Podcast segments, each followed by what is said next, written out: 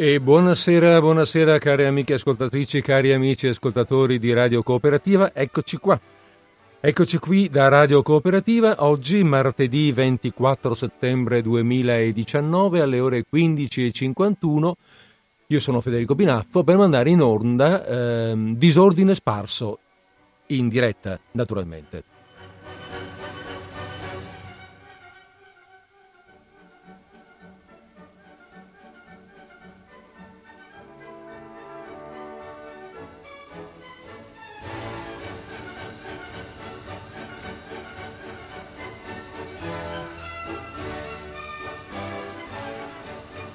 E la zan zan zan, e su questo zan zan dell'orchestra chiudiamo, gli chiudiamo, gli tappiamo i violini e partiamo noi. E partiamo noi con Disordine Sparso, per l'appunto. Benissimo, allora abbiamo visto, abbiamo detto, o forse non l'avevamo detto, beh, lo diciamo adesso, sono le quindici e cinquantadue in questo momento, eh, a sigle andate di, eh, all'orologio di Radio Cooperativa, e eh, partiamo con la nostra trasmissione.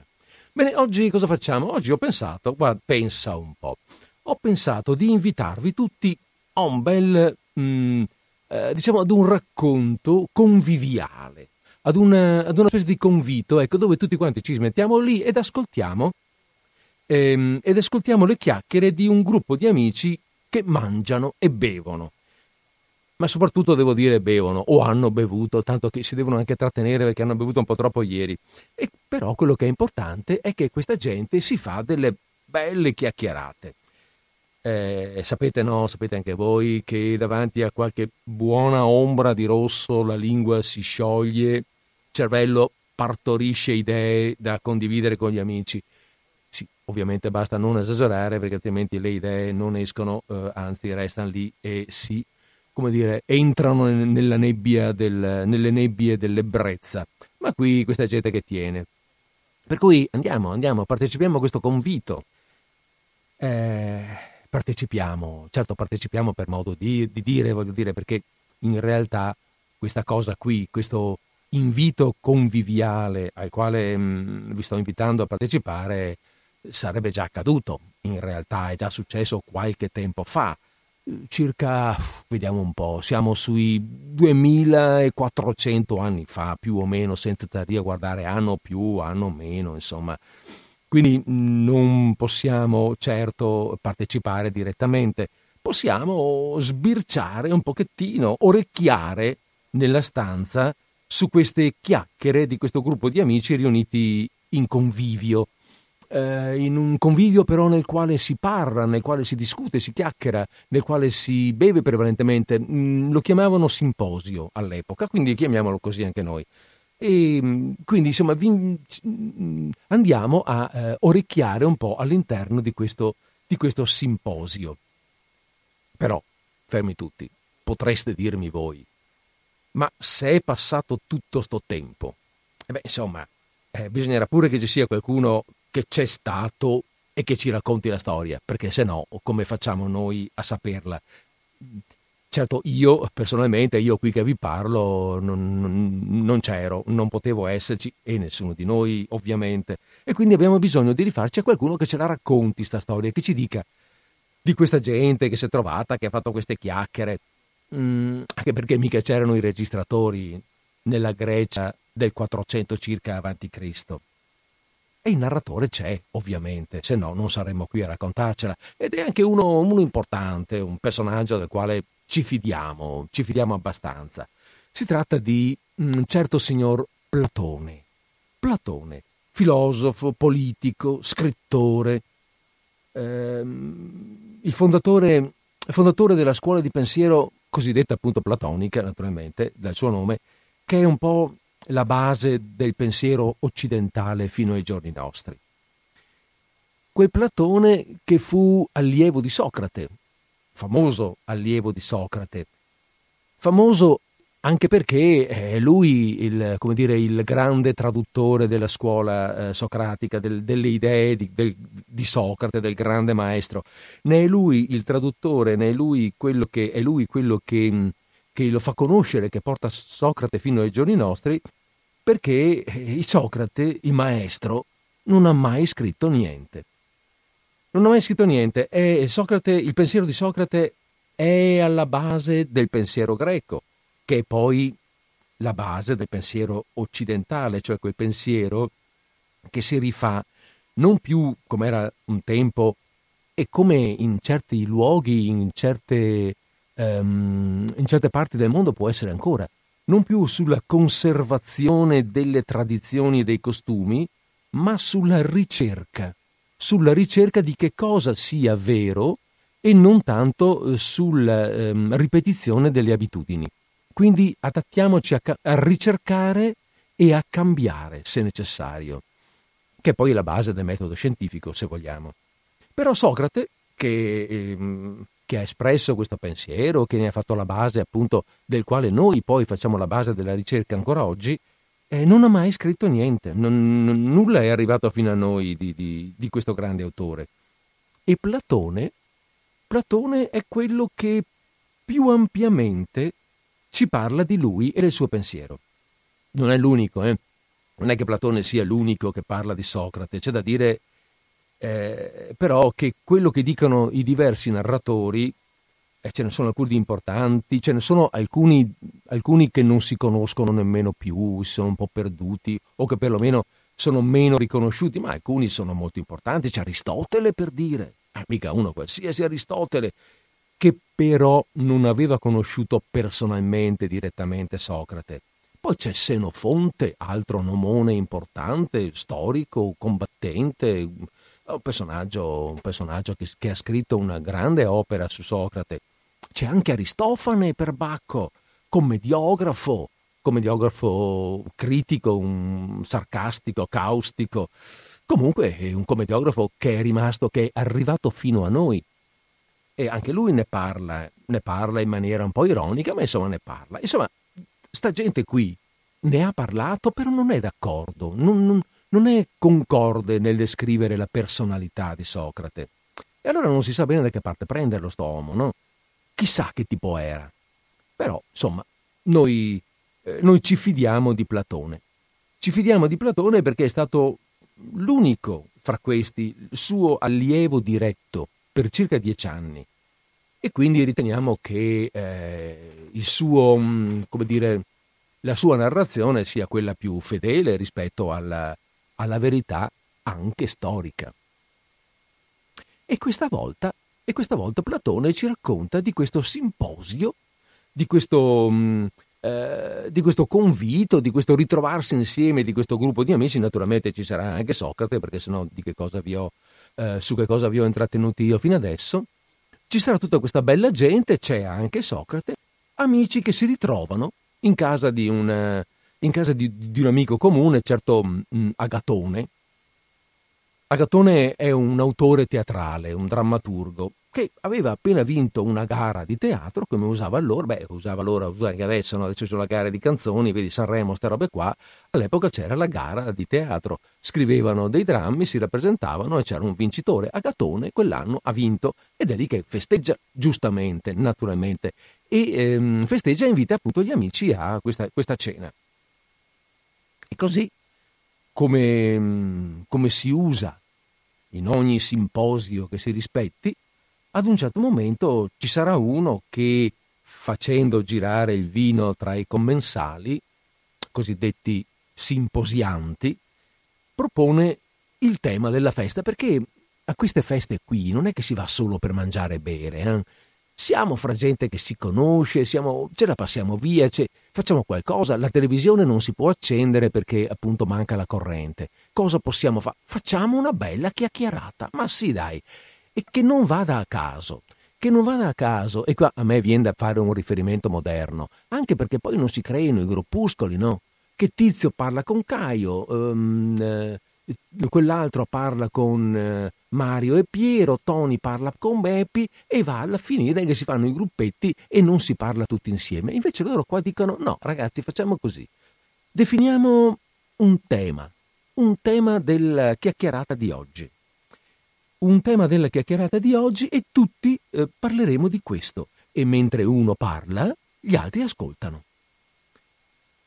Allora ehm, c'è il, il, il capotavola, mettiamola così, che propone il tema della festa di oggi. Allora dice che tutti dovranno pronunciare un discorso, un elogio, un discorso a Eros, il dio dell'amore. Un bel tema, eh? problematico, no, problematico, un tema ampio, vasto, bisognerà un po' capire cos'è, come lo descriviamo l'amore, come nasce, come si forma, come incide sull'uomo, come, come possiamo definirlo. O meglio ancora, siamo in grado di definire l'amore? Ecco, mh, così ci faremo, ce la passeremo un po', facendoci raccontare un pochino da questi signori cosa ne pensino loro. Però, prima di passare a questo, vi leggerei la prima parte della narrazione. Cioè cosa succede, come comincia il racconto. Perché in realtà questa storia non è neanche raccontata, cioè sì, certo è scritta da Platone, no? Ma ce la racconta come se fosse la narrazione di un certo Apollodoro. Apollodoro è un nome abbastanza, sembra ridicolo a noi oggi, ma è un nome abbastanza comune, vorrebbe dire inviato di Apollo. C'è la storia raccontata da questo signor Apollodoro, il quale la, la, la narra a uno che gli ha chiesto l'informazione, ma anche Apollodoro non era presente a questo convito, a questo simposio, e quindi riferisce ciò che un altro gli ha raccontato. Insomma, eh, c'è tutta una, un, uno che racconta un altro, quell'altro che, che racconta il terzo, il quale scrive, ma non sappiamo se ce la racconti proprio giusta, se non giri un po' il discorso come se la vuole lui, ma a Platone piace forse questo po' di ambiguità. Bene, allora sentiamo un attimo come, con la brillantezza della, della, della narrazione, come parte Apollodoro a raccontare la sua, la sua avventura, come parte, più che la sua avventura, come parte a raccontare questo episodio del quale lui è l'unico in questo momento a conoscenza. Allora immaginiamo, immaginiamo un po', ecco, proviamo a pensare, facciamo la fatica di immaginare la, la Atene di duemilaquattrocento anni fa. Dico duemilaquattrocento anni fa. Siamo verso il quattrocento, oh, beh, quattrocentoventi circa avanti Cristo. Ehm, quindi Atene, non so, se qualcuno c'è stato magari potrebbe pensare all'Acropoli, eh? all'Acropoli con, con questi, tutti i templi in piedi, belli, coloratissimi come usavano allora, eh, templi alti, belli, queste grandi statue. Mm, se invece non ci siete stati, magari forse avete visto qualche immagine, qualche cartolina, qualche immagine anche in televisione, e c'è questo signor Apollodoro, eh, un signore distinto, che sta camminando, sta andando, che ne so, verso... Mm, forse proprio sta per salire su in, al, al, eh, su in alto, insomma, al tempio, al tempio che sta proprio sopra, sopra l'Acropoli. E insomma, mentre lì che cammina sotto il sole, eh, pian pianino, perché appunto fa caldo, con la sua bella tonaca bianca, ecco che arriva un tizio alle sue spalle. E, e Apollodoro racconta questa situazione.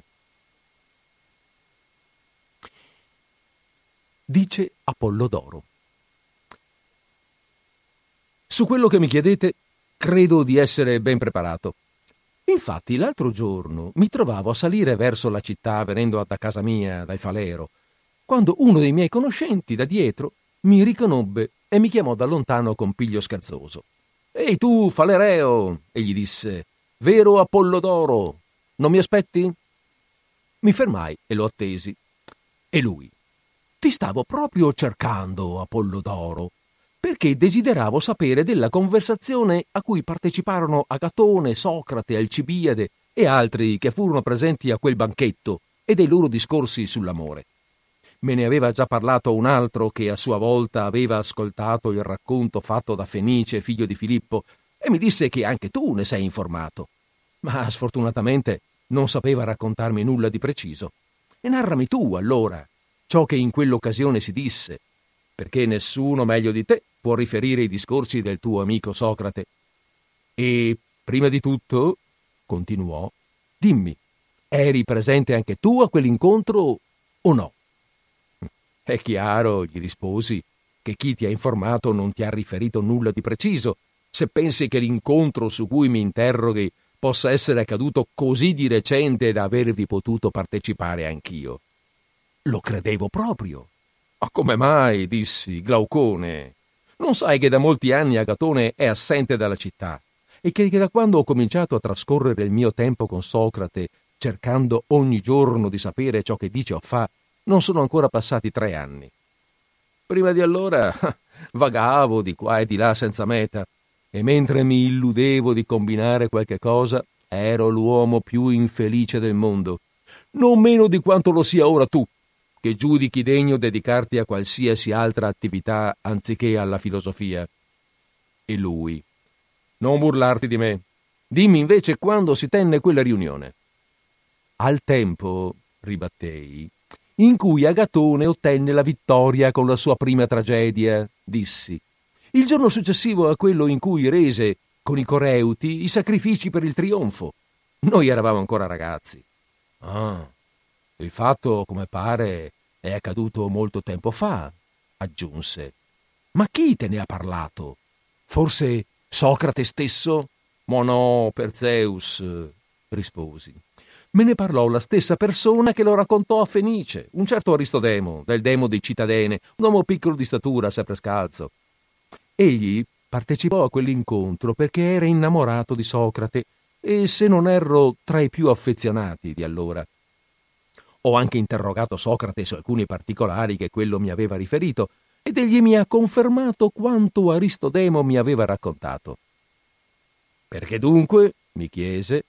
«Non mi ripeti questo racconto?» «La strada che conduce alla città invita i viandanti a dire e ad ascoltare». Così, lungo il cammino, parlavamo di queste cose. Capisci quindi perché, come dicevo all'inizio, non mi trovo impreparato se devo raccontarle anche a voi. Sono davvero pronto a farlo.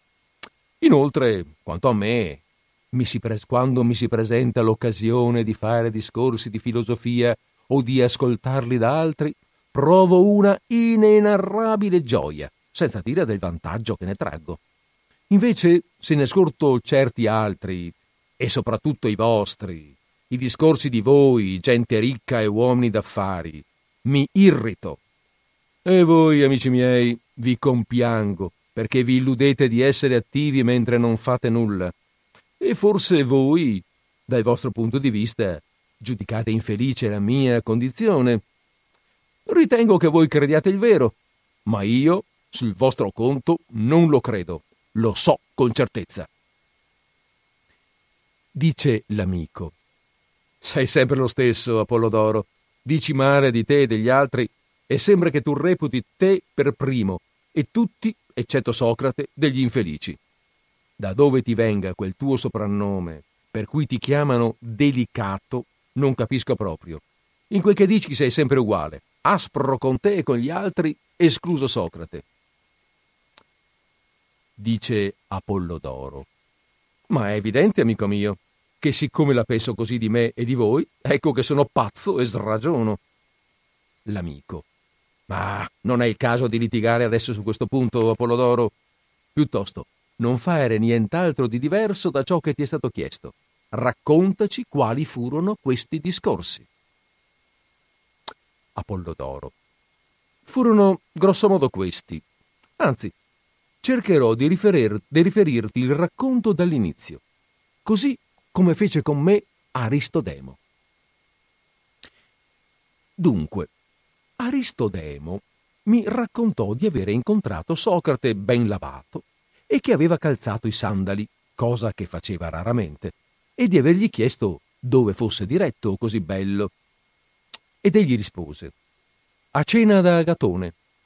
Ieri, nella celebrazione della vittoria, l'ho evitato, temendo la folla, ma ho promesso che oggi non sarei mancato. Per questo mi sono fatto così bello, per andare bello da uno che è bello. Ma tu», disse, «saresti disposto a venire a cena non invitato?» «Come tu desideri», risposi. «Seguimi allora», continuò Socrate, «così potremo alterare il significato del proverbio, modificandolo in modo da dire che ai banchetti di uomini valorosi Vanno senza invito uomini valorosi. C'è pericolo che Omero non solo abbia corrotto, ma si sia preso gioco di questo proverbio. Infatti, dopo aver presentato Agamennone come un guerriero singolarmente valoroso e Menelao invece come un molle combattente, fa andare quest'ultimo al banchetto offerto da Agamennone dopo la celebrazione del sacrificio, lui, che era inferiore, al banchetto del migliore. Udito ciò, Aristodemo replicò: «Tuttavia, rischio forse anch'io, Socrate, non secondo come tu dici, ma secondo quanto dice Omero, di recarmi non invitato, io, persona di poco valore, al banchetto di un uomo sapiente. Vedi però se mi conduci di giustificare in qualche modo la mia presenza, perché io non ammetterò di essere venuto senza invito, bensì invitato da te». Camminando lungo la strada in due, concluse, decideremo quel che dovremo dire. E ora andiamo. Dopo tale conversazione, raccontava Aristodemo, si misero in cammino. Ma lungo la strada Socrate, che precedeva riflettendo tra sé e sé, restava indietro. E poiché Aristodemo si fermava ad attenderlo, gli ordinò di andare pure avanti. Quando Aristodemo giunse alla casa di Agatone, trovò la porta aperta e lì gli accadde una cosa ridicola. Un servo di casa, infatti, venutogli subito incontro, lo condusse dove giacevano gli altri, che già stavano per iniziare la cena. E appena lo vide, Agatone disse: «Aristodemo, arrivi proprio a buon punto per cenare insieme con noi, e se sei venuto per qualche altra ragione, rimandala più tardi, perché anche ieri ti ho cercato per invitarti, eppure non sono riuscito a vederti. Ma come mai Socrate non è con te?» «E io», raccontava, «mi girai e non vidi più Socrate dietro di me da nessuna parte. Spiegai allora come io stesso fossi venuto insieme a lui e fossi stato invitato da lui». «E hai fatto davvero bene», disse Agatone. «Ma lui dov'è?» «Stava camminando poco fa dietro di me e anch'io sono stupito e mi chiedo dove possa essere». «Che aspetti, ragazzo?» esclamò Agatone. «A cercare e far entrare Socrate. Tu intanto, Aristodemo, sdraiati accanto ad Erissimaco». E Aristodemo raccontava che mentre un servo gli stava lavando i piedi perché potesse sdraiarsi, un altro sopraggiunse annunciando: «Questo tale, Socrate, sta là fermo nell'atrio della casa vicina e per quanto l'abbia chiamato non vuole entrare». «Strano davvero quel che dici», rispose Agatone. «Ma chiamalo nuovamente, insisti». Allora intervenne Aristodemo: «Niente affatto, lasciatelo stare. E questa è una sua abitudine. Talvolta si apparte dove gli capita e rimane lì fermo. Verrà subito, credo. Non lo disturbate, quindi lasciatelo stare». Ecco, avete un po' sentito che tipo è questo, questo Socrate? Un po' strano, no? Eh, sicuramente lui è l'invitato più atteso, il personaggio più importante, si è messo in ghingheri addirittura. Uh, lui, lui che di solito è un pelino trasandato, si sa che è trasandato. Poi per strada addirittura invita un amico. Invita un amico alla cena nella quale questo disgraziato, questo, questo, questo Aristodemo, non era invitato, no? E lo invita lui, Socrate: «Vieni con me, dai, ti invito io da, da, da Agatone. Giustifico io questa, sto fatto che ti presenti in casa». E dopodiché eh, gli viene un pensiero, una qualche riflessione, e si ferma per strada, dimenticandosi ogni altra cosa, dimenticando, dimenticando che sta, dove sta andando, dimenticando che ha invitato quell'altro, il quale si trova ad arrivare e fa anche una figuraccia, vuol dire come se si fosse autoinvitato, ma lui si è dimenticato di tutto. Però poi arriva, arriva ed è il momento per noi di capire un po' che tipi siano questi personaggi che partecipano al simposio. Dopo di ciò, raccontava Aristodemo, essi cominciarono a mangiare, ma Socrate non entrava ancora. Più volte Agatone propose di mandarlo a chiamare, ma Aristodemo si opponeva. Giunse infine da sé, dopo essersi trattenuto meno di quanto fosse solito fare. Si era tuttavia alla metà della cena. E Agatone, che stava sdraiato nell'ultimo posto da solo, esclamò: «Socrate, vieni a sederti qui vicino a me, in modo che io possa, anche al tuo contatto, partecipare di quel sapiente pensiero che hai appreso mentre eri nell'atrio. È chiaro, infatti, che l'hai scoperto e lo possiedi, altrimenti non ti saresti mosso di là». E Socrate sedette e rispose: «Eh, sarebbe bello, Agatone, se la sapienza fosse di tale natura da scorrere dal più pieno al più vuoto di noi per il solo contatto reciproco, come l'acqua scorre attraverso il filo di lana dalla tazza più colma a quella più vuota. Se anche per la sapienza fosse così, devo ritenermi fortunato di sedere accanto a te. Infatti, penso proprio che sarei colmato della tua molta e bella sapienza. La mia, al contrario, è di scarso valore ed è evanescente come un sogno. Invece la tua è splendente, è in rapida crescita e da te così giovane si è dispiegata, apparendo in piena luce l'altro ieri. Di ciò del resto danno testimonianza più di trentamila elleni». Ehm, si riferisce evidentemente alla, alla presentazione della sua commedia, della sua tragedia, che ha vinto il premio. Però in realtà qui ehm, Socrate usa un po', un po' eh, usa una forte ironia a proposito della sapienza di Agatone, perché eh, si capisce da come Agatone si esprime che per lui, per lui, per Agatone, la sapienza, quella che lui chiama sapienza, è una, rappresentata da una serie di informazioni trasferibili dall'uno all'altro. Non dice Agatone: «Vieni qui che anche il tuo contatto», chiaro, non, ta- non toccandosi, ma Eh, semplicemente così, per trasferimento, per se io so qualcosa te lo dico e così lo sai anche tu. Questo è il pensiero di Agatone riferito al principio, al concetto di sapienza. Ma non è questo quello che eh, Socrate intende per sapienza. Sì, esiste anche questo, il sapere tecnico, per cui io ti insegno che se metti, se premi questo bottone salta questo macaco, il famoso struccaboton, salta macaco. Però quello è appunto un sapere tecnico. Per Socrate la sapienza è qualcos'altra. La sapienza mm, è qualcosa che non può essere appreso attraverso un trasferimento di informazioni.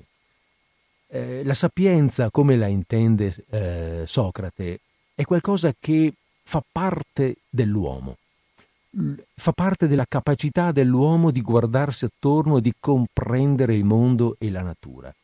Il maestro non è quello che insegna, non è quello che, ehm, che trasferisce un sapere, ma è quello che fa, cioè che tira fuori dall'uomo le sue capacità, le sue qualità, perché queste qualità di sapienza, di eh, conoscenza del mondo e della natura che lo circonda, le ha dentro, ma non le sa usare, non le sa cercare, non sa dove sono.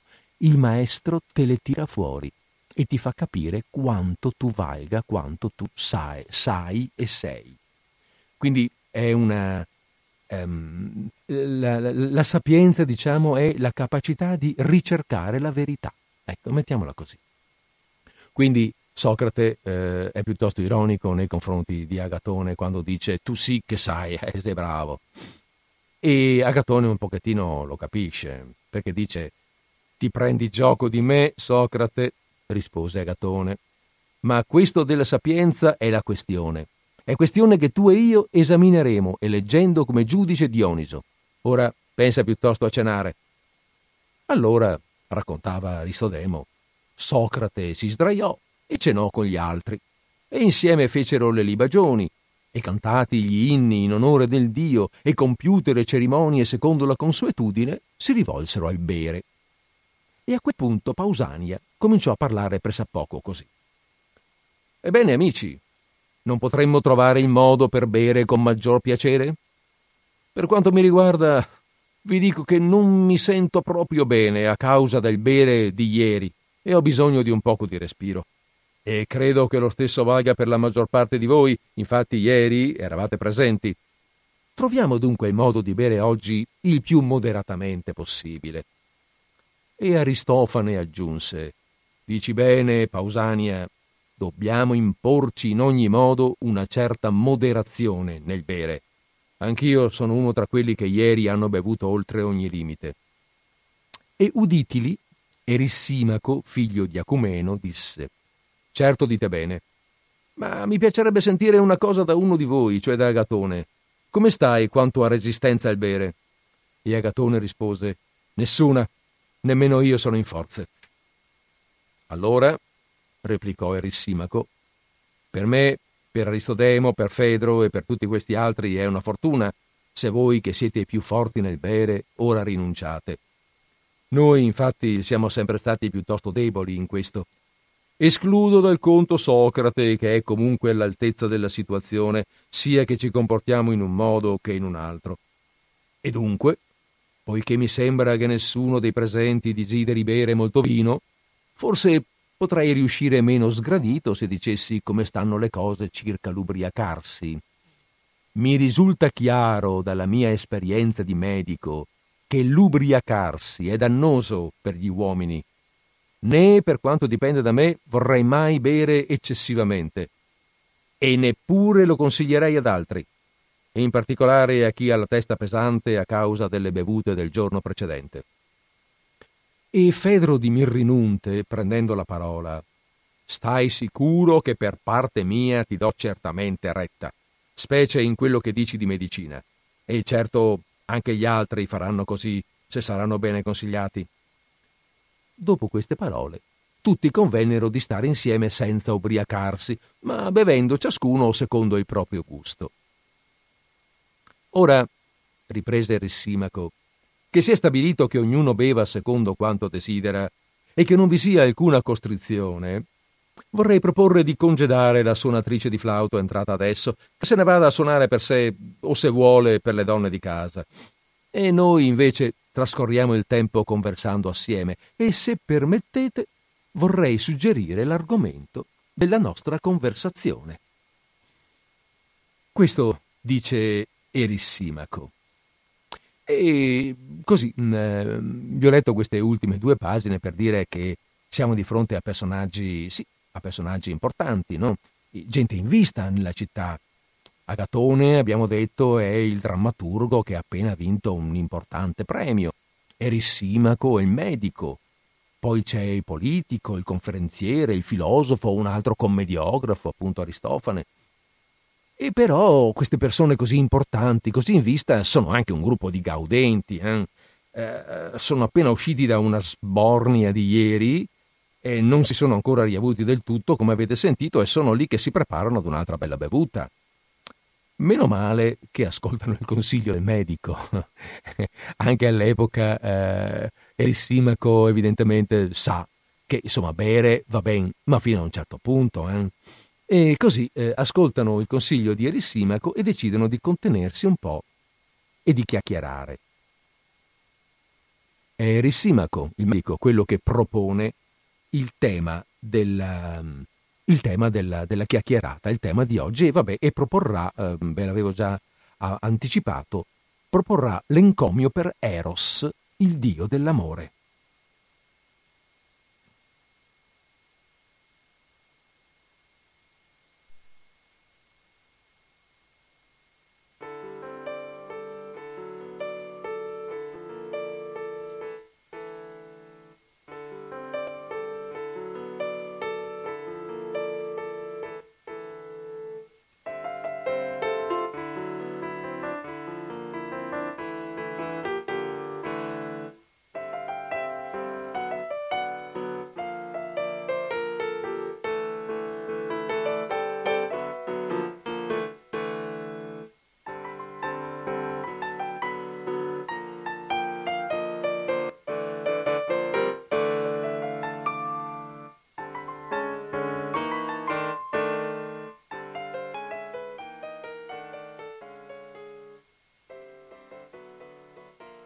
E cominciamo il giro di chiacchiera. Il primo a parlare è Fedro, eh, uomo colto, buon conferenziere.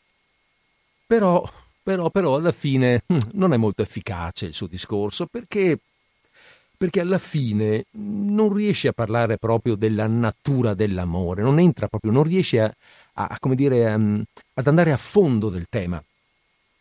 Parla degli effetti dell'amore, arrivando addirittura a dire che le persone innamorate possono avere comportamenti eroici, quindi l'amore è importante perché induce comportamenti eroici nelle persone. E sentite un po' eh, un brevissimo stralcio del suo lungo discorso. Dice questo: da molte parti si riconosce che Eros è, tra gli antichi dei, il più antico, e in quanto tale è causa di grandissimi beni. E io non saprei dire se ci sia per un giovane bene maggiore di un buon amante o per l'amante di avere un amato. Dico che un uomo che sia innamorato, se fosse scoperto mentre compie qualche cosa di brutto o lo subisce da qualcuno senza difendersi, per viltà dovrebbe dolersi non tanto perché visto dal padre o dagli amici o da chiunque altro, ma perché visto dal suo amante. E in questo modo, in questo stesso modo, vediamo che anche l'amato si vergogna, specialmente dinanzi ai suoi amanti, se lo scoprono mentre commette qualcosa di brutto. E se esistesse un modo affinché una città o un esercito fossero formati da sti soli amanti e di amati, la città non potrebbe essere meglio governata. Costoro, infatti, si guarderebbero bene dal compiere cose brutte e farebbero a gara quanto all'onore. E se combattessero gli uni a fianco agli altri, pur essendo in pochi, vincerebbero per così dire tutto il mondo. Perché un uomo innamorato sopporterebbe di essere visto abbandonare la sua fila o gettare le armi da qualsiasi altro meno che dal suo amato, e preferirebbe piuttosto la morte molte volte. E quanto poi ad abbandonare l'amato o al non prestargli soccorso nel momento del pericolo, non vi sarebbe nessuno tanto vile che Eros non possa infiammare di entusiasmo per la virtù, così da uguagliare l'uomo per natura più valoroso. E davvero, quello che diceva Omero, cioè quella forza guerriero che, guerriera che il Dio infonde, è Eros che la instilla, generandola da sé. Questa è l'opinione di Fedro. Quando due si amano, e notate che qui parla sempre al maschile, eh? ehm... ma andiamo avanti su questa faccenda perché è interessante. Eh, ecco, fra due che si amano, dice Fedro, esiste un vincolo tale che entrambi si comporteranno in maniera virtuosa, in maniera buona, in maniera giusta, per apparire bene nei confronti dell'amato o dell'amante. E in caso di guerra sarebbero dei combattenti valorosissimi, eroici, un po' per farsi vedere e un po' per aiutare la persona amata o amante. Però effettivamente dice, vabbè, questo è un, come dire, secondo Fedro, questo è un, un effetto dell'amore, ma sto amore benedetto che cos'è? E tocca a Pausania. Oh, beh, naturalmente quando Fedro ha finito, bene, bravo, applausi, eh, tu sì che hai parlato bene, Fedro, ci mancherebbe, a... però, vabbè, andiamo avanti, no? E tocca a Pausania. Pausania fa un discorso complicato in cui eh, riconosce l'esistenza di due forme d'amore. Un amore che definiremo così volgare, attento solo ai piaceri del corpo, e un amore invece moderato, quasi celeste in un certo senso, rivolto a quelle persone che insegnano e conducono alla virtù.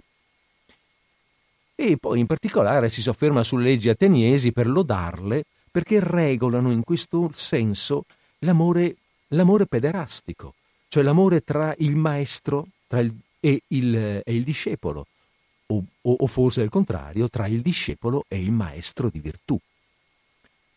Eh, cerchiamo un attimo di vedere un po' anche un breve stralcio di quel che dice, di quel che dice Pausania. E sentite che siamo in un mondo molto diverso dal nostro. Eh? Allora, vediamo un po'. Pausania. Eh, partirei... No, volevo un attimo... No, io, sì, va bene, dai. No, no, ero incerto se, fac- se facevamo in tempo a leggere questi due brevi stralci, ma penso di poterlo fare, sì. Allora dice a un certo momento, perché è un discorso lungo quello di Pausania, dice, fa riflettere il fatto che, mh, come si è soliti dire, è più bello l'amare apertamente anziché di nascosto, e soprattutto i più nobili e virtuosi, anche se siano più brutti degli altri. E anzi è straordinario l'incoraggiamento che tutti riservano all'innamorato, non certo come persona che compia qualcosa di vergognoso. Infatti è giudicato bello il conquistare l'amato e brutto il non riuscirci, e la consuetudine cons- concede all'amante di essere lodato per i tentativi a ciò diretti, e nel far ciò anche per aver compiuto gesti sorprendenti che, se compiuti al fine di ottenere qualsiasi altro scopo, riceverebbero la più grande condanna dalla filosofia. Se infatti per ottenere danaro da altri o procurarsi una carica pubblica o qualche altro potere qualcuno fosse disposto a compiere quello che gli amanti fanno al loro amato, e cioè accompagnare le loro preghiere con invocazioni e suppliche, e fare giuramenti, e dormire alle porte, sino a prestare servizi che nessun servo sarebbe disposto a sobbarcarsi, tanto i suoi amici quanto i suoi nemici gli impedirebbero di comportarsi in questo modo, accusandolo i secondi per il suo contegno da adulatore e da schiavo, i primi rimproverandolo e provando vergogna per lui. Invece, l'amante che compie tutto ciò incontra il consenso di tutti. E anzi, la norma gli consente di agire senza incorrere nella censura, come se gli stesse realizzando una cosa veramente bella. E questo è molto interessante. È molto interessante perché dice sostanzialmente che gli innamorati, le persone fanno tante cose per ottenere quello che desiderano, ma se si umiliano per ottenere danaro o potere saranno disprezzati, se si umiliano per ottenere l'amore invece saranno lodati. Questo è Questa è la visione di Pausania del, dell'amore. E poi continua. È tale, ci faccio degli, de, degli stralci, quindi c'è qualche omissico in mezzo. È tale quando si conceda il proprio favore a persona malvagia e in modo malvagio. Invece è bella quando ci si concede a un uomo di valore in maniera bella. Malvagio è dunque quell'amante volgare che si affeziona più al corpo che all'anima. E certo, poiché si è innamorato di cosa non, di, non duratura, non è fedele. Infatti, con il primo sfiorire del corpo che egli amava, si allontana volando via, senza dar seguito alle tante sue parole e promesse. Al contrario, chi è innamorato di un carattere nobile rimane tale per tutta la vita, perché si è unito a una realtà che è stabile. E poi, vabbè, insomma, poi parla della, un po' delle leggi, delle leggi ateniesi, come entrino in, questo, in, queste, in queste relazioni. Vi leggo anche quest'altra, questo, questo finale. È norma da noi che se uno accetta di mettersi a servizio di un altro, convinto che a opera di quello diventerà migliore in qualche sapere o in qualche altra parte della virtù, questa servitù volontaria non è giudicata brutta e neppure una forma di adulazione. Occorre dunque che entrambe queste regole, quella sull'amore per i ragazzi e quella sull'amore della sapienza e di ogni altra virtù, dirigano concordi al medesimo obiettivo, se si vuole che sia bello il concedersi dell'amato all'amante. Del resto, quando l'amante e il ragazzo amato si incontrano, ciascuno seguendo la propria norma, l'uno serve il ragazzo che gli si è concesso in ciò che è giusto servire, l'altro concede i propri favori secondo ciò che è conveniente concedere a chi lo rende sapiente e buono. Il primo, contribuendo all'educazione nella sapienza e in ogni virtù del ragazzo, il secondo, mostrandosi bisognoso di acquisire l'educazione e ogni altra sapienza. Allora, e solo in questo caso, poiché queste norme muovono verso lo stesso fine, accade che sia bello per il ragazzo concedersi al suo amante. Eh, beh, qui il tema è forte, eh? Il tema è forte, ma lo ritroveremo perché è un tema che scorre in tutto questo, in tutta questa narrazione e in altri personaggi e in altri momenti. C'è proprio il, ehm, l'amore e anche l'amore per la conoscenza, per la sapienza, per la virtù. E a questo amore per la conoscenza si lega in qualche modo l'amore per la persona che mi dà questa, questa conoscenza, questa virtù. E, non, e siccome è una, è una società maschilista, stiamo parlando di eh, maestri e allievi, mh, per lo più maschi. Detto questo, cioè dopo la, la, la, la tirata di ehm, Pausania, toccherebbe ad Aristofane. Aristofane, il commediografo, il commediografo che è un personaggio conosciuto, ehm, è uno dei, tra questi, tra questi che abbiamo, che abbiamo appena nominato, eh, è forse il più noto in generale ancora nel nostro mondo, nel nostro mondo teatrale, perché di Aristofane succede talvolta che si mettono ancora in scena delle commedie. Sono commedie satiriche prevalentemente, molto legate al, ai personaggi e alla storia dell'epoca, ma che hanno vasti agganci con le realtà future, perché l'uomo è sempre uguale. C'è per esempio Lisistrata, una commedia che è stata più volte replicata, che parla della guerra e, della, e di come le donne di Atene e di Sparta, alleandosi, fanno finire la guerra che i loro mariti stanno portando avanti da un sacco di tempo. Vabbè, comunque, Aristofane, eh, tocca a lui.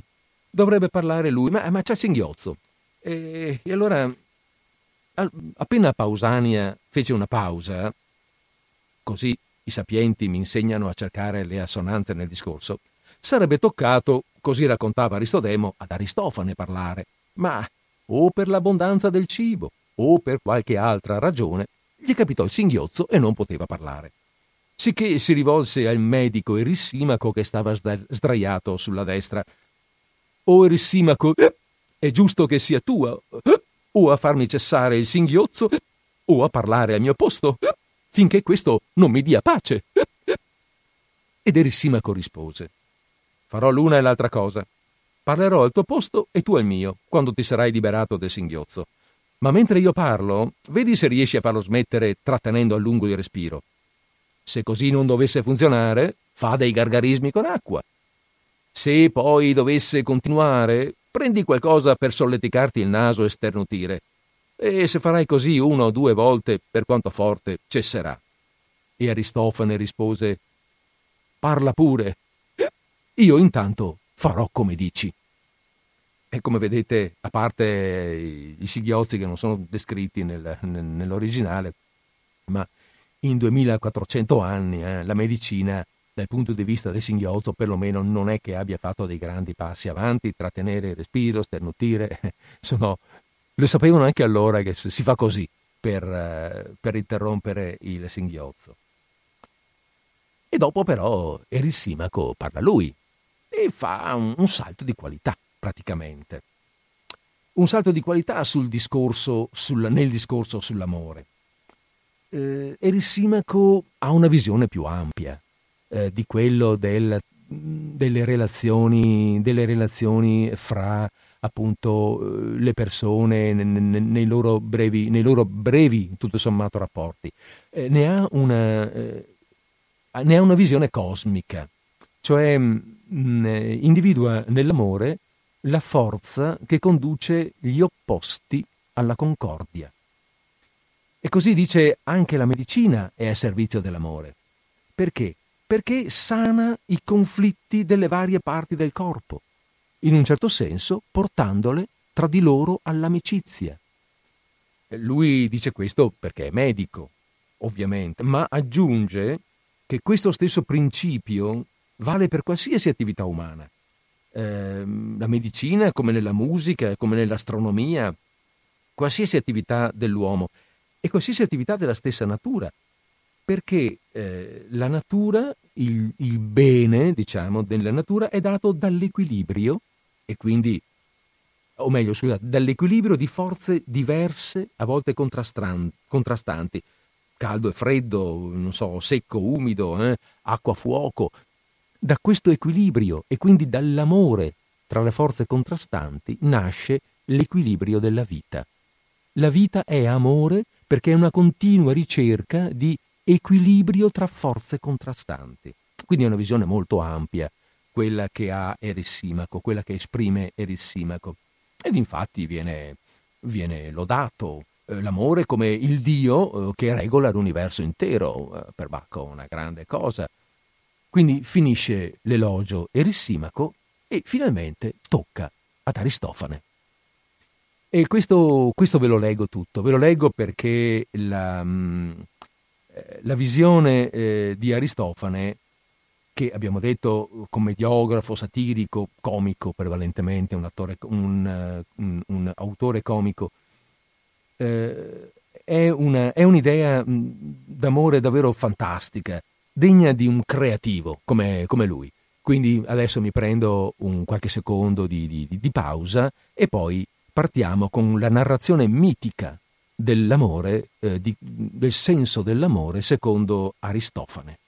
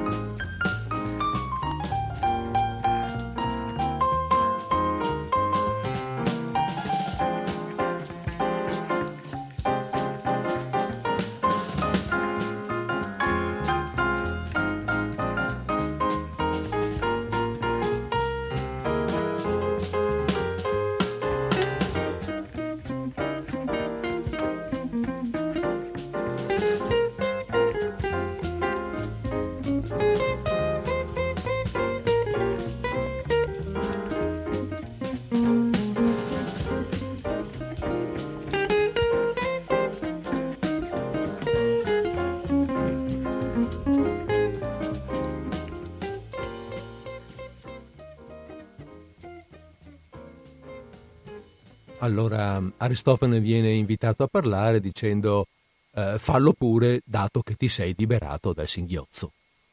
E a questo punto, come raccontava Aristodemo, Aristofane prese a parlare.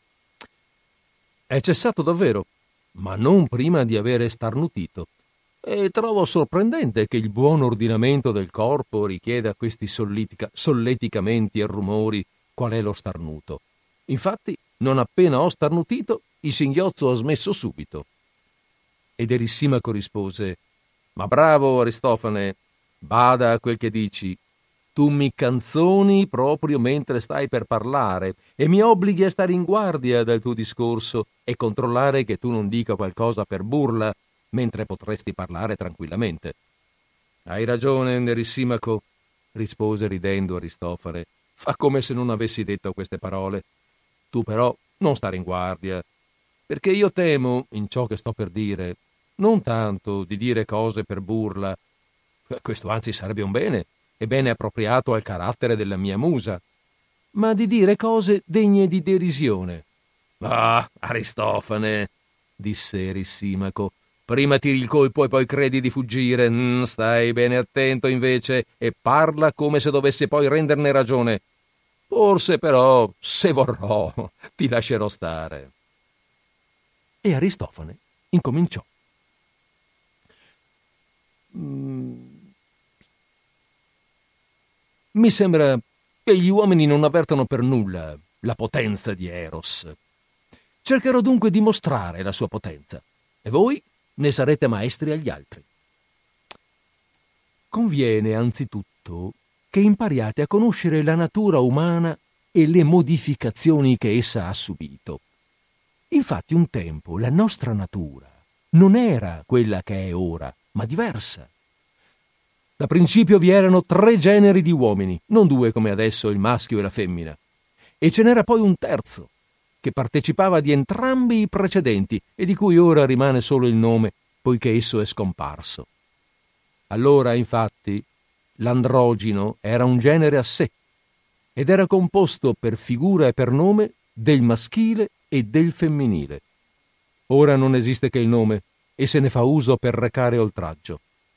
Inoltre, l'aspetto di ogni uomo era in tutto tondeggiante, con dorso e fianchi circolari, quattro mani e altrettante gambe, e, su un collo rotondo, due volti in tutto simili, e con una sola testa per entrambi, i volti rivolti in senso opposto, e quattro orecchi e due organi genitali.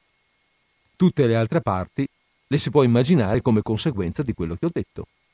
Camminavano dritti come ora, nella direzione preferita, e, quando correvano, come i saltimbanchi volteggiano in cerchio facendo ruotare le gambe, allo stesso modo essi, appoggiandosi sulle otto estremità che avevano, si spostavano ruotando rapidamente.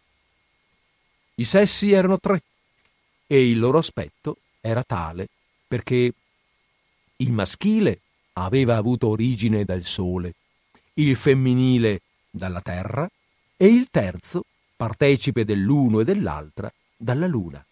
Infatti questa partecipa del sole e della terra. Essi avevano tanto l'aspetto quando l'andatura tondeggianti, appunto perché somiglianti ai loro progenitori. Possedevano forza e vigore terribili e avevano un atteggiamento altero, tanto da assalire gli dei. E ciò che Omero dice di Efialte e di Oto deve essere detto anche di loro, ovvero che tentarono di scalare il cielo per assalire gli dei. Zeus e gli altri dei tennero consiglio sul da farsi ed erano imbarazzati. Infatti, da una parte non potevano ucciderli e annientarne la razza fulminandoli, come fecero con i giganti, perché sarebbero contemporaneamente venuti meno i culti e i sacrifici resi loro dagli uomini, ma neppure potevano lasciare che si ribellassero. Dopo lunga riflessione, Zeus disse: «Credo di aver trovato il modo affinché gli uomini possano continuare ad esistere e al contempo, divenuti più deboli, cessino la loro condotta insolente. Ebbene, taglierò ciascuno di loro in due, e così saranno più deboli, sia più utili a noi perché più numerosi, e cammineranno eretti su due gambe. E, se si scateneranno anziché starsene tranquilli, li taglierò nuovamente in due», disse, «così che dovranno camminare su una gamba sola saltellando». Dopo aver detto questo, iniziò a tagliare in due gli uomini, come quelli che dividono le sorbe per conservarle, o come quelli che dividono le uova sode con un capello. E, tal che ne tagliava uno, ordinava ad Apollo di ruotargli dalla parte del taglio il viso e la metà del collo, così che l'uomo, potendo vedere il taglio subito, fosse più temperante. Inoltre ordinava di risanargli le altre parti. Questi allora, tirando e congiungendo la pelle verso ciò che noi ora chiamiamo ventre, come si fa con quelle borse che si chiudono con un laccio, e formando un'apertura, la chiudeva nel mezzo del ventre, nel punto che noi ora chiamiamo ombelico. Toglieva la maggior parte delle grinze e modellava i petti, con uno strumento simile a quello usato dai calzolai per levigare le pieghe del cuoio sulla forma da scarpe. Ne lasciò qualcuna intorno al ventre e all'ombelico, a ricordo dell'antico fatto. Ora, appena la loro forma fu così divisa in due, ciascuna metà, desiderando l'altra, si ricongiungeva ad essa e, abbracciandosi e stringendosi l'un l'altra, desiderose di unirsi nuovamente, morivano di fame e di inerzia, perché non volevano fare nulla l'una separata dall'altra. E quando una delle metà moriva, l'altra restava in vita. Questa ne cercava un'altra e le si avvolgeva intorno, sia che incontrasse la metà di una donna intera, quella cioè che adesso si chiama una donna, sia che si, che si unisse con quella di un uomo. E così morivano. Allora Zeus, mosso da pietà, si servì di un nuovo espediente e spostò i loro genitali sul davanti. Infatti prima questi li avevano dalla parte esterna e concepivano e si univano non tra di loro, ma con la terra, come le cicale. Trasferì dunque i genitali sul davanti e fece in modo che la procreazione avvenisse attraverso gli organi del maschio nella femmina, in modo che, se nell'accoppiamento si fossero uniti maschio e femmina, si sarebbe generata e perpetuata la specie umana. Se invece un maschio si fosse unito con un altro maschio, venisse loro sazietà di quell'unione e si dedicassero alle opere e alle altre occupazioni della vita. È da allora che è connaturale alla specie umana l'amore reciproco. Esso conduce verso l'antico stato, mira a unire due in un solo essere, ripristinando la salute della natura umana. Ciascuno di noi è dunque come una metà di un uomo intero. Infatti, è stato tagliato come accade alle sogliole, da uno in due, e ciascuno quindi cerca sempre la metà a lui corrispondente. Tra gli uomini, tutti quelli che sono una parte del sesso comune, che allora si chiamava androgino, sono amanti delle donne, e da questo sesso proviene la maggior parte degli adulteri, come pure ne derivano tutte le donne e le adultere che amano i maschi. Invece, le donne che sono la metà delle antiche donne, non nutrono quasi interesse per i maschi e rivolgono il loro interesse alle donne, e da questo sesso derivano le lesbiche. Quelli infine che sono una parte di un antico maschio corrono dietro ai maschi e finché sono ragazzi, poiché sono parti di maschio, amano gli uomini e godono nel giacere e stare abbracciati ad essi, e per questo e questi sono i migliori tra i ragazzi e gli adolescenti, perché per natura sono i più virili. Quando succede dunque all'amante di ragazzi o a qualsiasi altro di incontrare proprio la sua metà, allora restano entrambi vinti meravigliosamente dall'amicizia, dall'intimità e dall'amore, e non vogliono separarsi l'uno dall'altro neanche per poco tempo, e coloro che passano tutta la vita insieme non saprebbero poi dire che cosa desiderano ottenere uno dall'altro, perché nessuno può credere che siano solo i piaceri amorosi la causa della gioia immensa che provano nella reciproca convivenza. È chiaro infatti che la loro anima tende a qualche cosa d'altro che non è capace di esprimere, e tuttavia ne ha un presentimento e un'oscura comprensione. E se mentre giacciono insieme comparisse loro Efesto con i suoi strumenti e chiedesse loro che cosa desiderate uomini l'uno dall'altro, e per il loro imbarazzo chiedesse nuovamente forse è questo che desiderate, di unirvi il più possibile l'uno all'altro in modo da non separarvi né di giorno né di notte? Se è questo ciò che desiderate, vi voglio fondere e unire in una stessa persona, in modo che diventiate di due uno, e la vita che vivrete, poiché siete un solo essere, la vivrete insieme. E quando poi morirete anche laggiù nell'Ade, continuerete ad essere uno anziché due, uniti anche nella morte. Guardate dunque, se questo è il vostro desiderio, e se vi basta ottenere questo.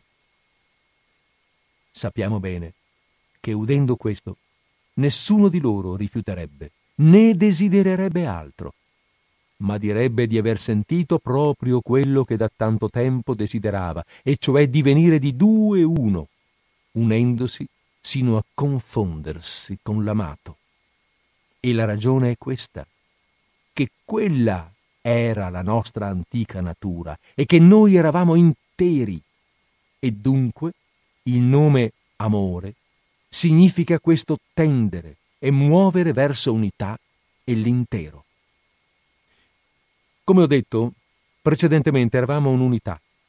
Ora invece per colpa nostra siamo separati dal Dio come gli Arcadi dai Lacedemoni, e c'è da temere che se non saremo rispettosi verso gli dèi verremo divisi nuovamente, e ci troveremo nelle condizioni di quelle figure scolpite nei bassorilievi, tagliati in due lungo il naso, ridotti come la mezza parte di un dado diviso. Perciò è bene esortare ciascuno ad avere rispetto verso gli dèi, sia per sfuggire a questi mali, sia per raggiungere quei fini a cui ci guida e indirizza Eros. Nessuno gli si, gli si opponga, perché solo chi è odiato dagli dèi gli è ostile.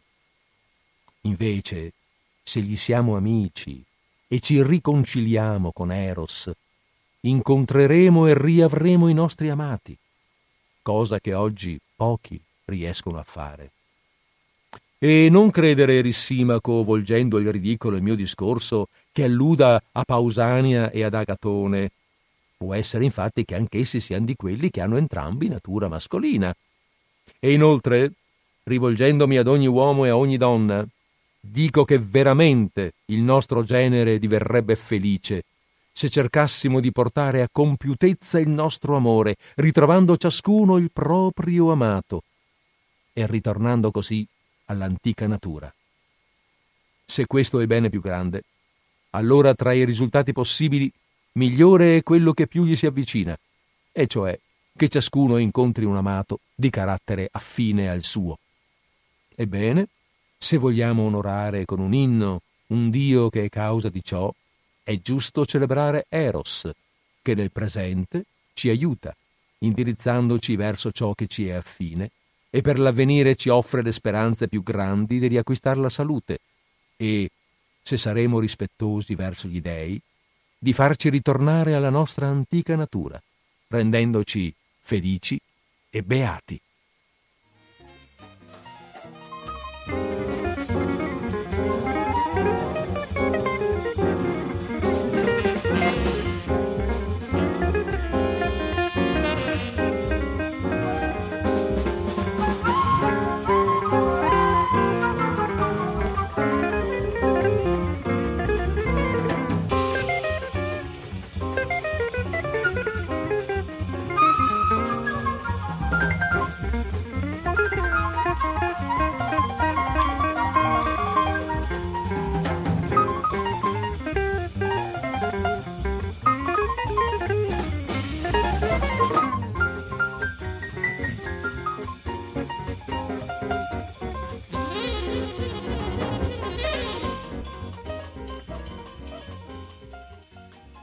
E così, questo è stato il discorso di Aristofane. È un discorso, un discorso che può sembrare soltanto fantasioso, divertente, ma in realtà non è proprio soltanto così, è ricco di, è ricco di temi, forse più degli interventi precedenti. Comunque, ehm, visto che abbiamo fatto le, diciassette, le, beh, vabbè, dai, le sedici e cinquantanove, cioè diciamo pure le diciassette, io apro la linea telefonica zero quattro nove otto otto zero nove zero due zero per chi avesse... Oh là, c'è già chi, c'è già chi avesse. Benissimo, allora molto mh, volentieri rispondiamo. Pronto, siamo in linea. Pronto, ciao Federico, Daniela da Follina. Ciao Daniela, ciao, bentrovata. Ciao, bentrovato anche a te, grazie per le bellissime letture. Grazie, grazie. Mi è piaciuto Aristofane, sì. mi eh, è mi piaciuto fa quello che, mm, mm, mm. che ha detto sull'amore, proprio una bella cosa, insomma. Mi fa racconto, Ma tutta, tutta la trasmissione è stata interessantissima. Grazie Daniela. Bene. Eh, ti ringrazio tanto Federico. Grazie, grazie a te dell'ascolto. Grazie, Va bene. Ti saluto, ciao. Ci sentiamo ancora, arrivederci, grazie. Ciao, ciao. ciao.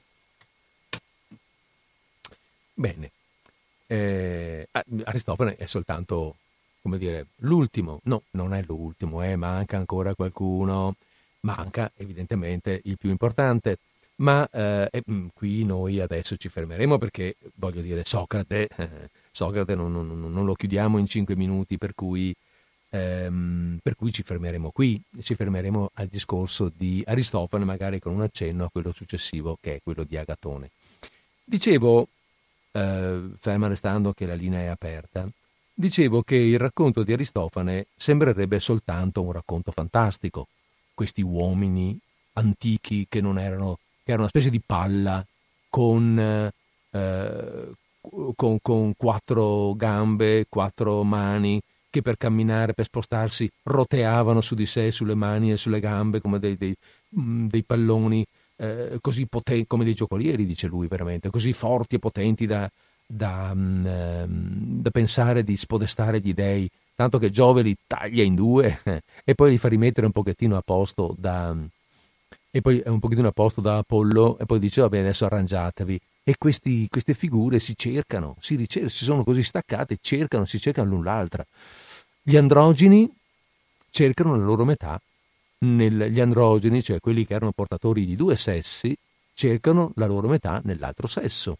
Quelli che invece erano tutti uomini e tutti donne cercano la loro metà nel sesso uguale. E questo spiega tutto. Spiega le nostre pulsioni, spiega molte cose che ci stiamo raccontando. Ma mh, il contenuto della, del racconto di Aristofane ah, contiene anche qualcos'altro. E cioè questa, questa idea per cui l'amore, Eros, non è qualcosa, non è questo, questo Dio che viene da fuori, no? Che eh, crea delle situazioni, che... Um, interviene nella vita dell'uomo o della natura. L'amore è qualcosa di interno all'uomo, è qualcosa che fa già parte della natura umana.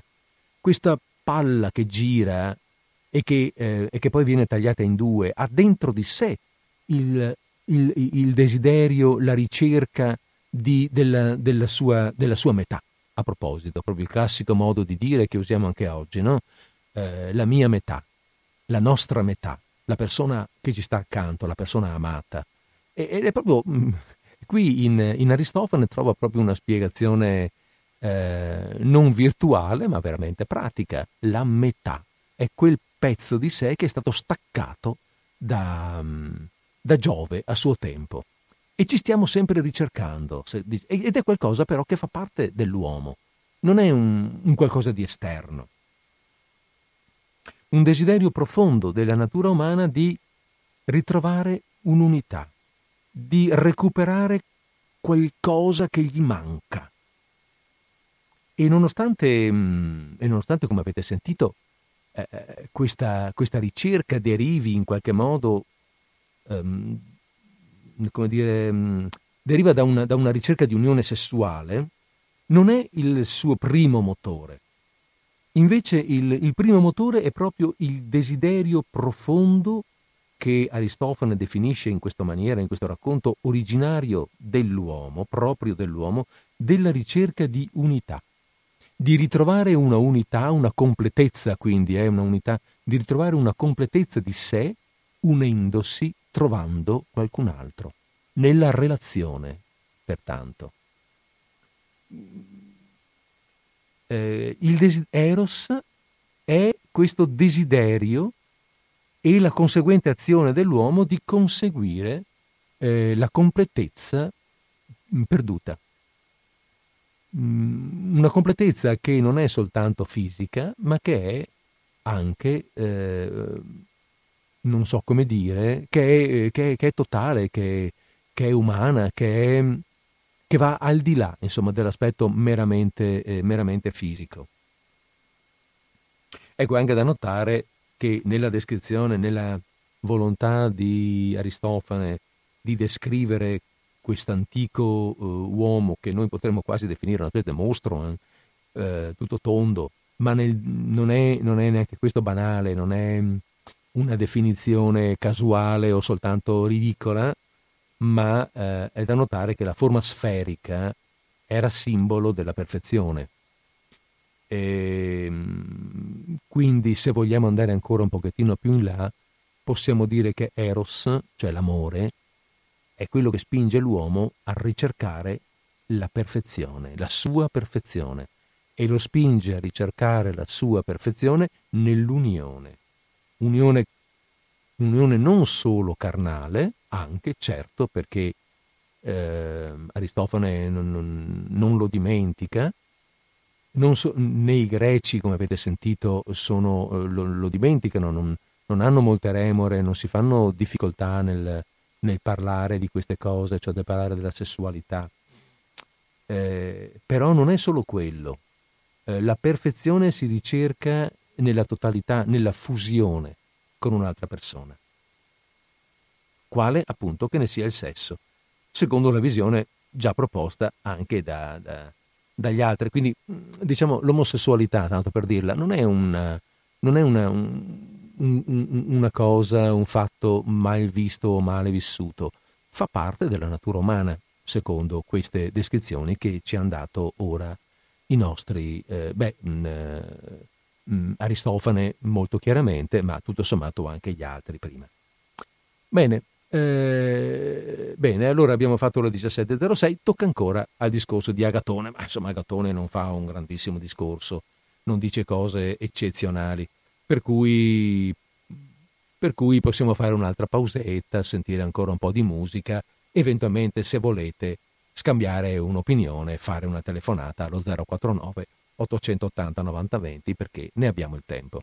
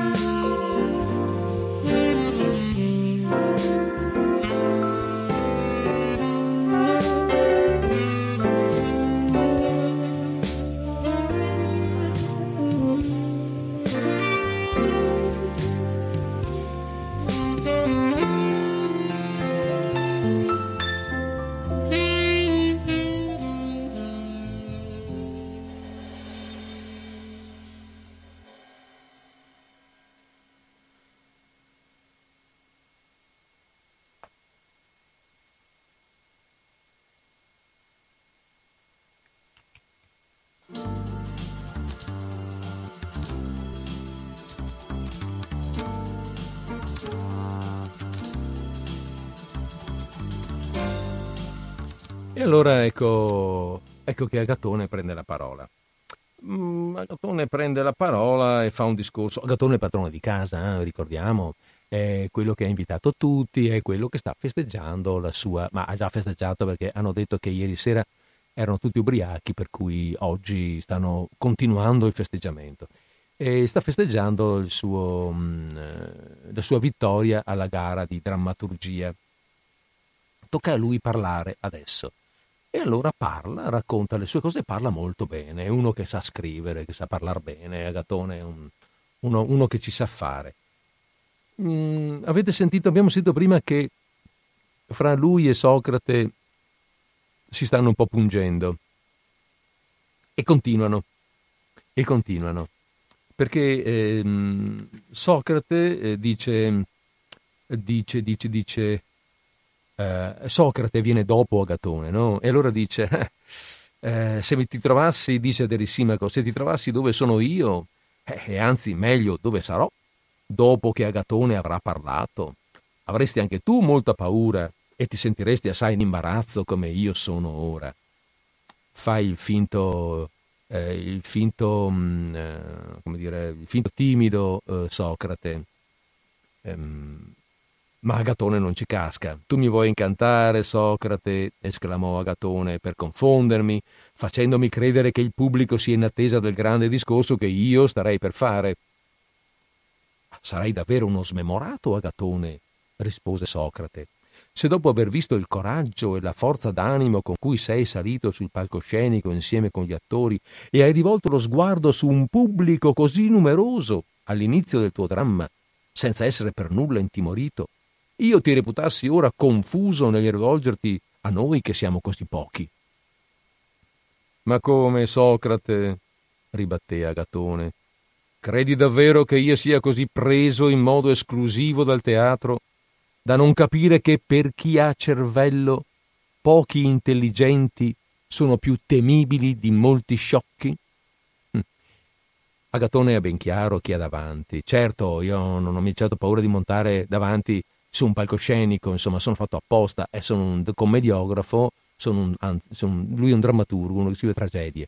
Comunque, insomma, sono uno così, eh, è uno dei miei compiti quello di presentarmi al pubblico assieme ai miei attori. E, mh, però so perfettamente che una cosa è presentarmi davanti a tanti, a una folla che applaude, altro è dover parlare a un gruppo di persone attente, colte, preparate, raffinate, come siete voi. Per cui anch'io sono preoccupato, anch'io Agatone sono preoccupato per quello che dovrò dire. E insomma vanno avanti un po' così, ehm, vanno avanti un po' così a, a, a punzecchiarsi finché qualcuno li interrompe. E tocca ehm, Fedro che li interrompe e dice: ragazzi, ehm, smettiamola perché sennò qua andrete avanti fino a, per, tutta la, per tutta la serata e il discorso di Agatone non lo sentiremo mai. Dai, su, dici cosa ne pensi. E Agatone fa il suo discorso e effettivamente, come atteso, fa un bel discorso raffinato, un discorso, discorso di uno che sa scrivere, che sa, che sa parlare bene. E, per come viene, per come viene elogiato dopo e per quello che ne, di, ne dice anche qui la, la, la, la, la nota critica, il suo discorso in greco è molto raffinato, con la ricerca di parole particolari, di assonanze, di suoni, di, di effetti che in italiano poi tradotti non rendono. Peccato. Perché, beh, ma in greco non, in greco non, è, non sarebbe il caso, anche perché onestamente non lo saprei, non lo so proprio leggere il greco.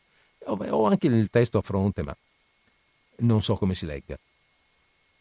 Allora, allora vediamo un po' cosa dice Agatone. Agatone dice, comincia col dire una cosa interessante, intelligente, perché dice: mi sembra che fino adesso tutti voi abbiate celebrato la felicità degli uomini per i beni di cui è causa il Dio, ma quale sia la natura del Dio da cui hanno origine questi benefici, nessuno l'ha detto.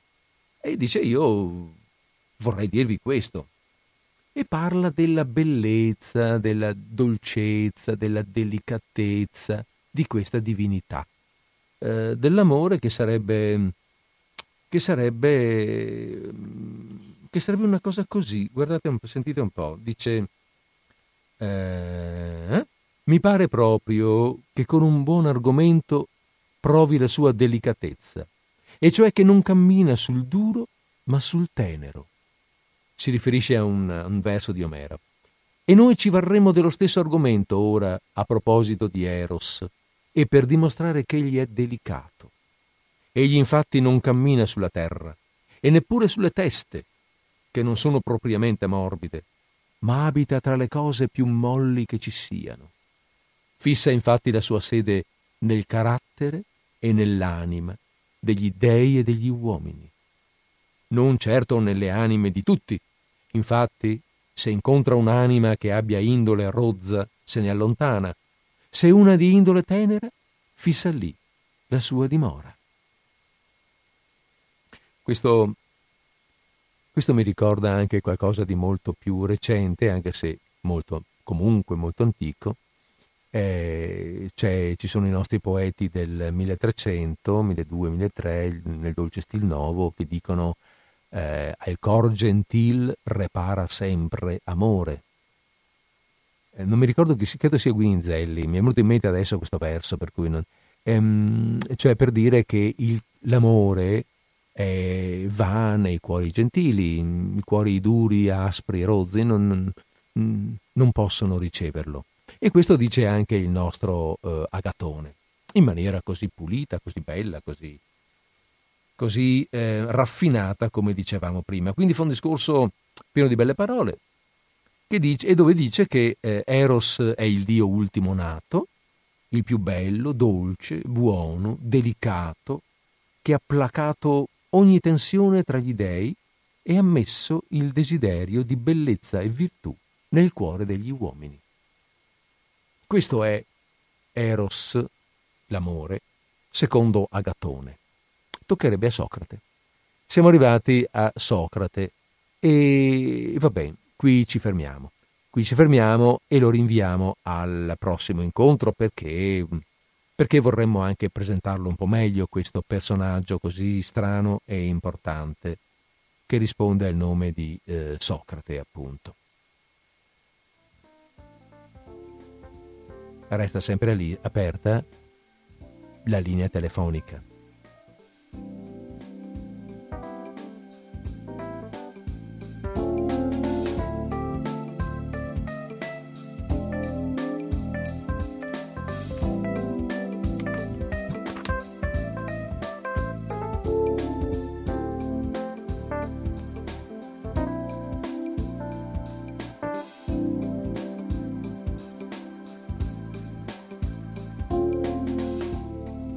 Così, tanto per dire, perché oggi pure in maniera un po' discorsiva, ma insomma abbiamo cercato di veleggiare, no? Siamo andati a cercare una cosa un, un po' complicata, difficile se vogliamo, il Simposio di Platone, discorsi filosofici sull'amore, ma magari ci pensiamo un po' su, chissà come la vediamo noi. Quanto questi uomini di duemilaquattrocento anni fa ci hanno mosso qualche pensiero, qualche, qualche riflessione, qualche similitudine, oppure se proprio sono fuori dal mondo. Beh, chissà, forse anche noi abbiamo un'idea di cosa sia l'amore. Certo, noi non, non crediamo in Giove, non pensiamo che esista, sì. Non ci passa neanche per la testa che di essere, come dire, parte di una di un, di un, di un, di un soggetto tondo tagliato in due e poi rimesso a posto in qualche modo, no? Però, però il significato che ci sta dietro magari ci incuriosisce, ci tocca ancora oggi, duemilaquattrocento anni dopo. Platone. Perché poi queste idee qui, voglio dire, queste cose che scrive, le scrive Platone. È una ricerca sua, tutto sommato. Però certo Platone, sappiamo, è stato per dieci anni allievo di Socrate, fino a che Socrate muore. Ma di Socrate parliamo la settimana prossima. Se vi va. Spero di sì.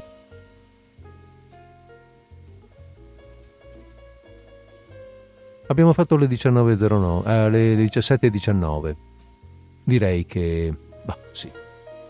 Direi che è venuto il momento dei saluti. E allora vi saluto. E allora vi saluto, come dire, eh, vi do il saluto della giornata, il nostro il saluto di disordine sparso, che comprende A. L'augurio a una buona fine di giornata. B. L'augurio a una buona fine di settimana. C. L'appuntamento a martedì prossimo, stesso posto, stessa ora. E, e con questo, per l'appunto, eh, concludiamo la trasmissione di oggi.